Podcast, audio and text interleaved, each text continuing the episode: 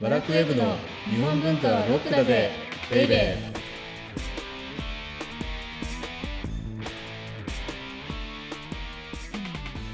こんにちは。バラクウェブ編集長セバスチャン高木です。同じくバラクウェブ編集部スタッフ先入観に支配された女サッチーですあのサッチーは多分知らないと思うんですけど、はい僕ってもともと雑誌の編集者だったんですよ。はいそのぐらいはあ、それぐらいは知さってする。がにあの、うん人に興味なくてもさすがにそのぐらいは存じ上げておりますで、あのワラクっていうはい雑誌の編集を16年ぐらいやってて、はいそのワラクがですね、はい先月20周年を迎えたんです。お20周年へーひどくないなんかさ、15年も16年もさ、はい雑誌ワラクの編集やっててさ、はいで最後の3年間ぐらいは編集長やっててさはいなんで20周年俺にやらせえへんねんみたいなさ急 に急に関西弁に でもそんだけ長く携わってたんですもんねですよ僕の編集人生のほぼ3分の2は和楽に捧げてきたのにはい20周年の時に限ってはいあいつは下品すぎるからダメだって多分あの保守本流の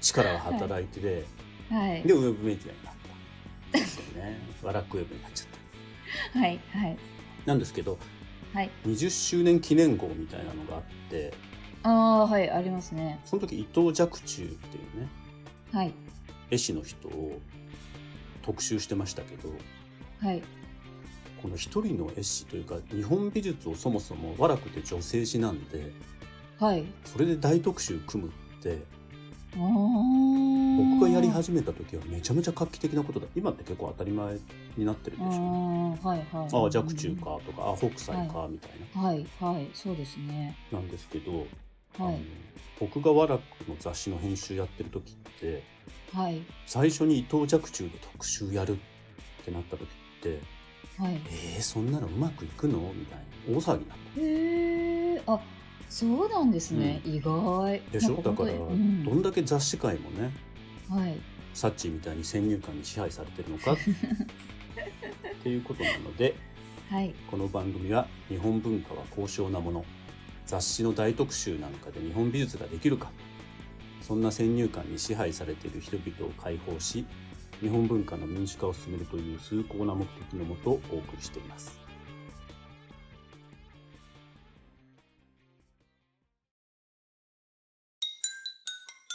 日本文化はロックだぜベイベー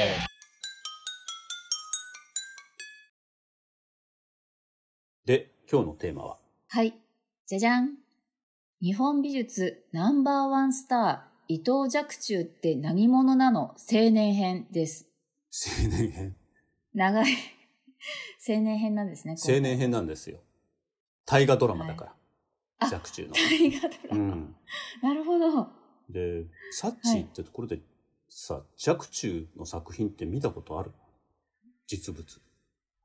あ、実物ですか、うーん、見たことあるかもしれませんけど、ちゃんと覚えて ない。見たことあるかもしれないけどはい。でもあの伊藤若冲ってちょっと最近話題になったんですよね。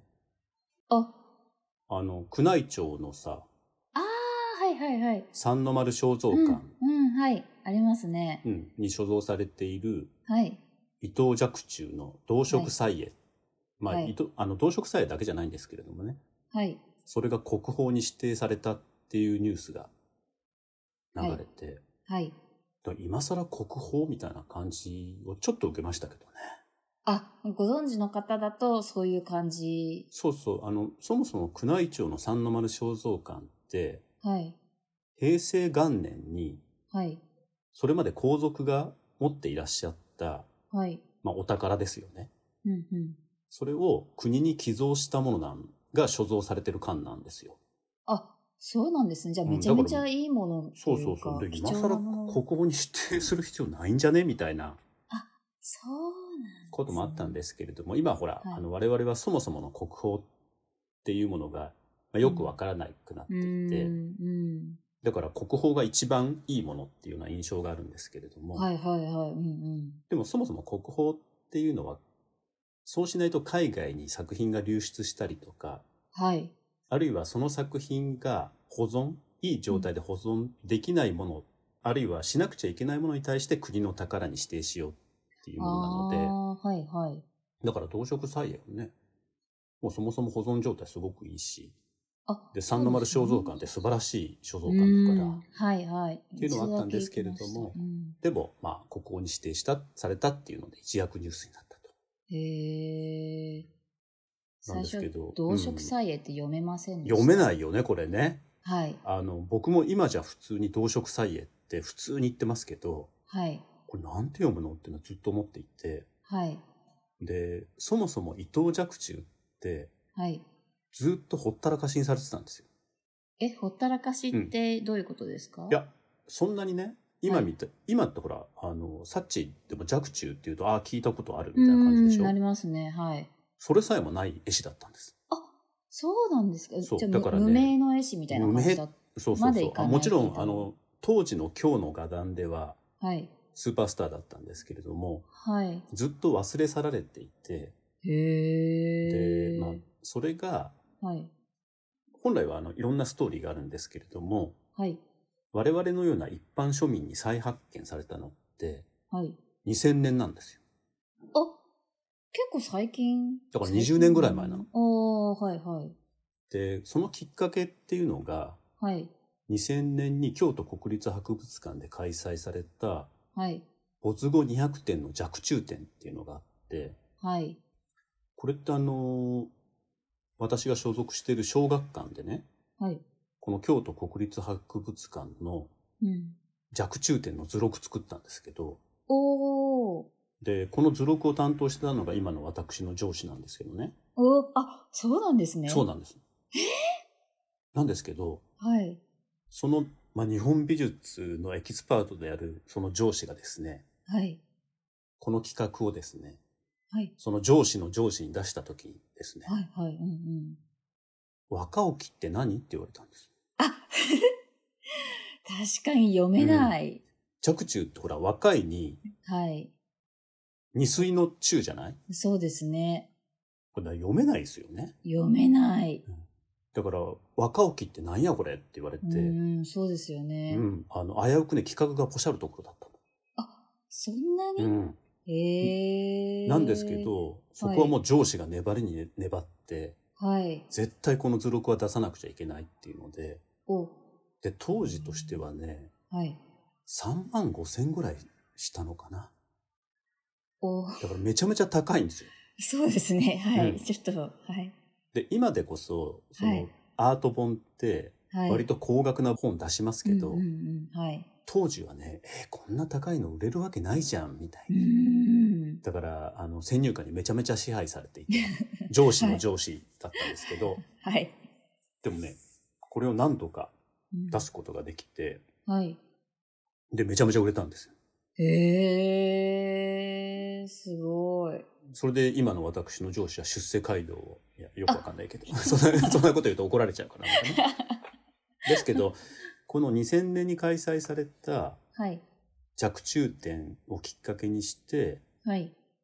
宇多田ヒカルさんのミュージックビデオとかにね、起用されたんですよね、確か。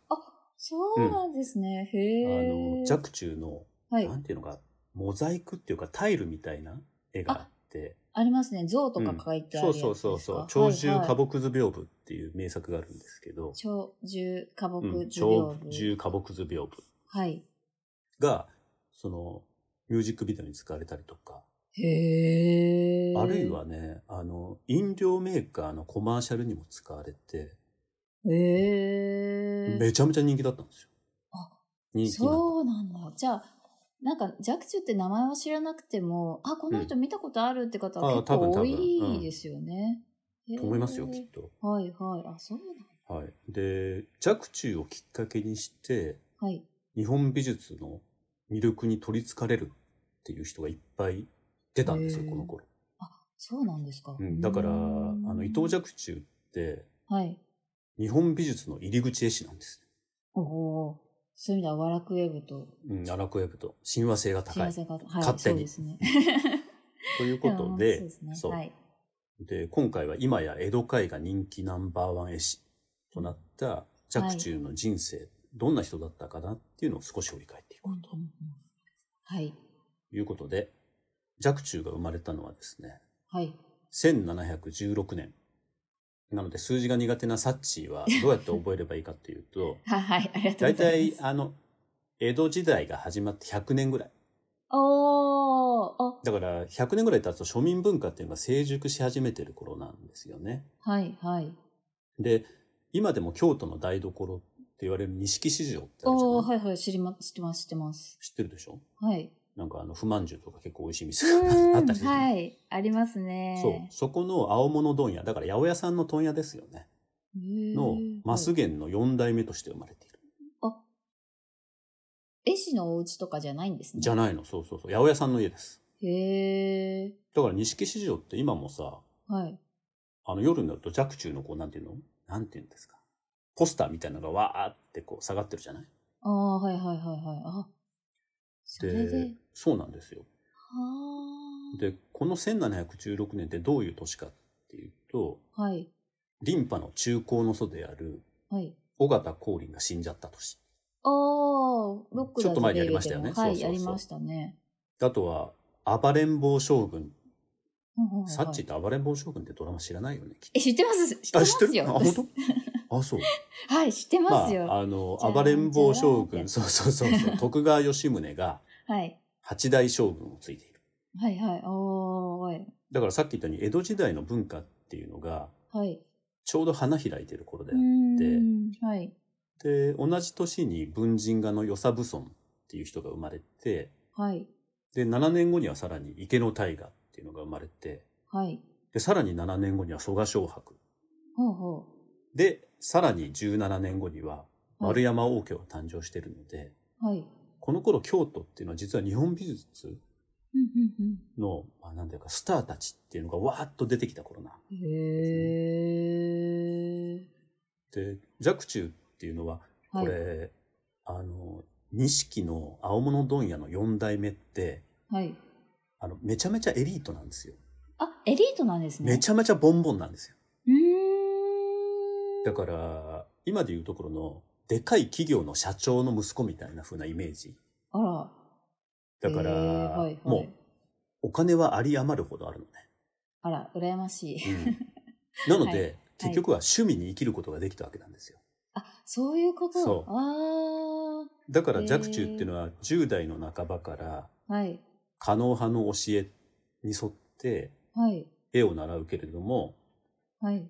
嫌になってドロップアウトしちゃあ、ドロップアウトしちゃうんです、ね。う。ドロップアウトしちゃう。はい。で、さらには中国伝来の、はい。まあ、草原画っていうのは草とか原の絵っていうのを模写するんだけれども、はい。それも嫌になってやめちゃう。ああ、合わなかったんですね、じ合ゃわあ。なかった、そうだろうね。なん、なんていうのかな。この辺が究極のアマチュア絵師なんですよね、若冲って。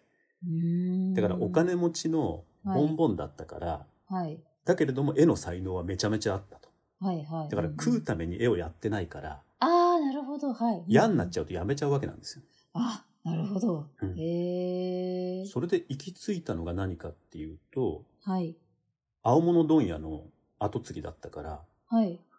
野菜とか魚とかね、おーあるいは鶏。身を近そうそうそう観察してなはい。写生するっていうことに、ももうとことんそれを突き詰めていた。あそうなんですね。へでーはい。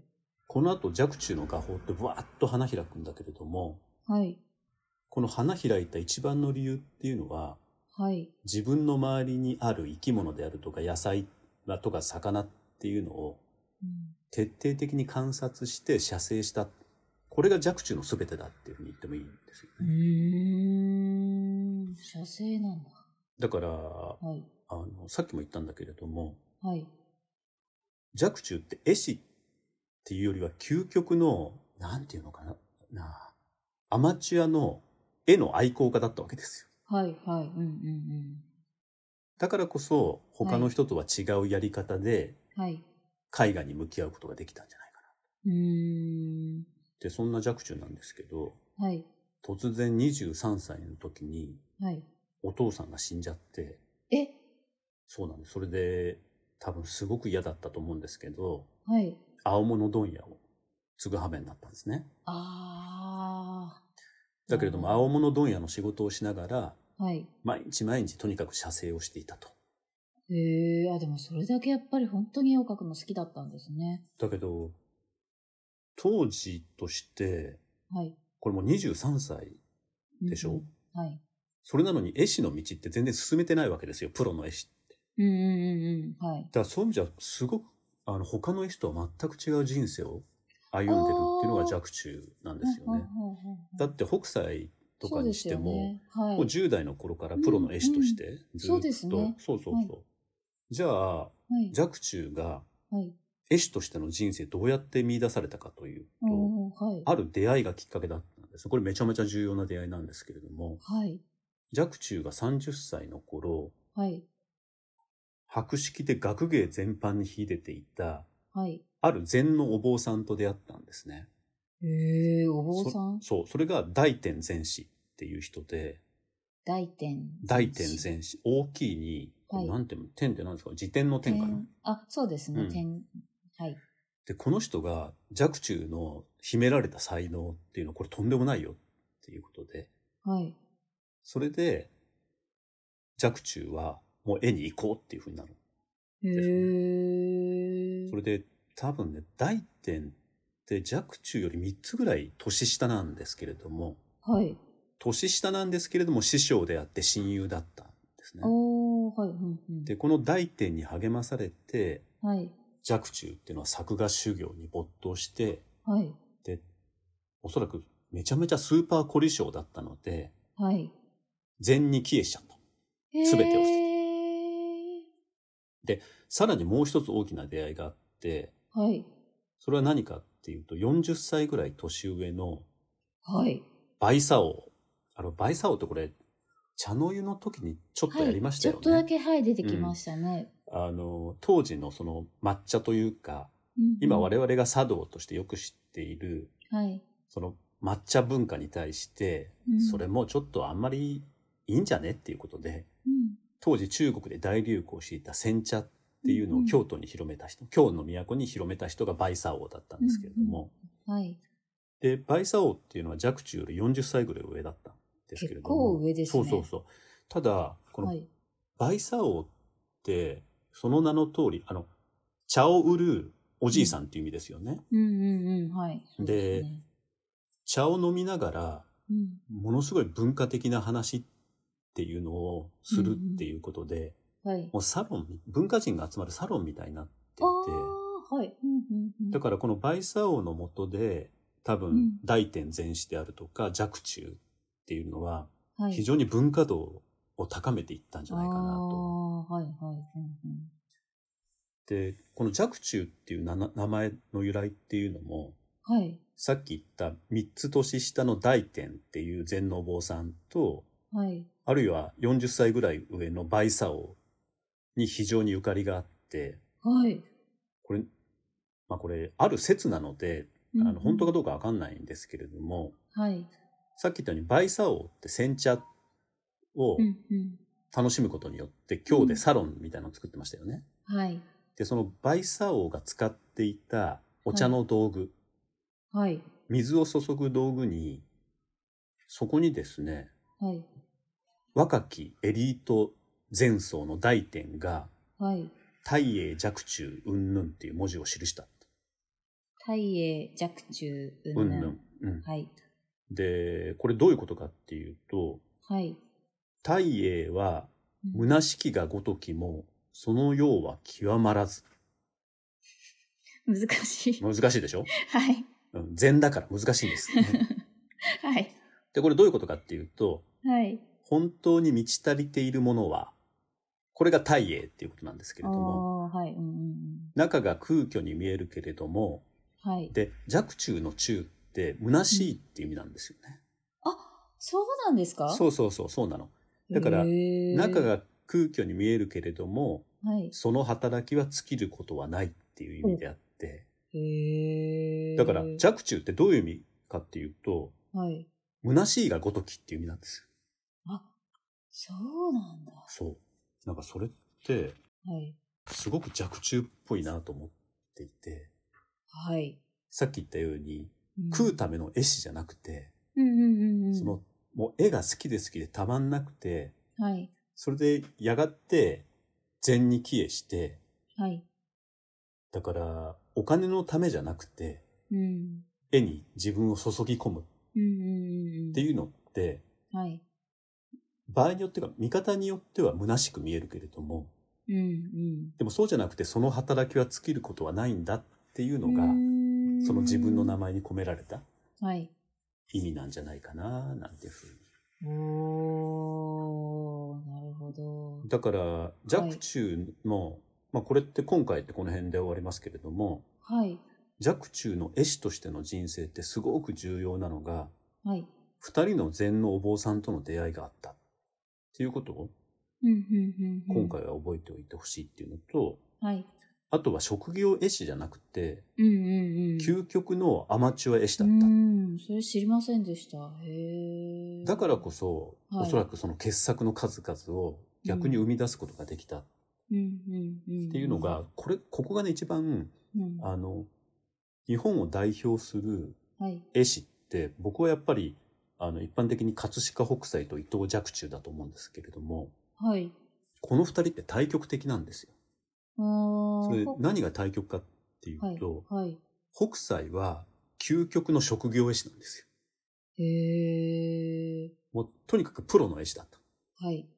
でもそれに対して若冲っていうのは究極のアマチュア絵師だった。うんうんうんうん。で、職業絵師とアマチュア絵師のこの対極にある二人がはい。日本美術史上に残る傑作っていうのを生み出していったっていうのがすごく面白いなってういーん。う。で、今回は、はい。えーそのアマチュア絵師の若冲、はい。青年編だったとはい。いうことですね。はい。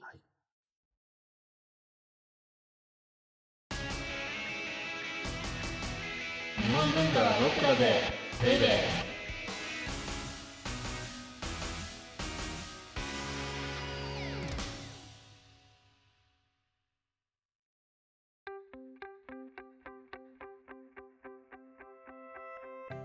えー、audiobook.jp をお聞きの皆様には、この後、ワラクウェブのおまけのおまけという特典音声がありますので、ぜひ最後まで聞いてください。じゃあ次回は、次回はですね、はい、最初の方に出た若冲のはい、動植祭絵ってはい。おそらく日本絵画史上最高傑作だと思うんですよねあのディレクターの石橋さんは多分全く分かんないと思いますけ どはい。サッチーも全く分かんないと思いますすけいど、ません、私も、はい。はいじそゃあんなこのにすごいんです。そうなんです日本絵画史上最高傑作動植祭絵パーフェクトガイドっお、はていうのをい。音声コンテンツだから絵も見られないのにやってみようとおお、結構なチャレンジですはいいうねこ。とですねはい。はいお相手はアラクエブ編集長セバスチャン高木とワラクウェブ編集部スタッフ、先入観に支配された女、サッチーでした。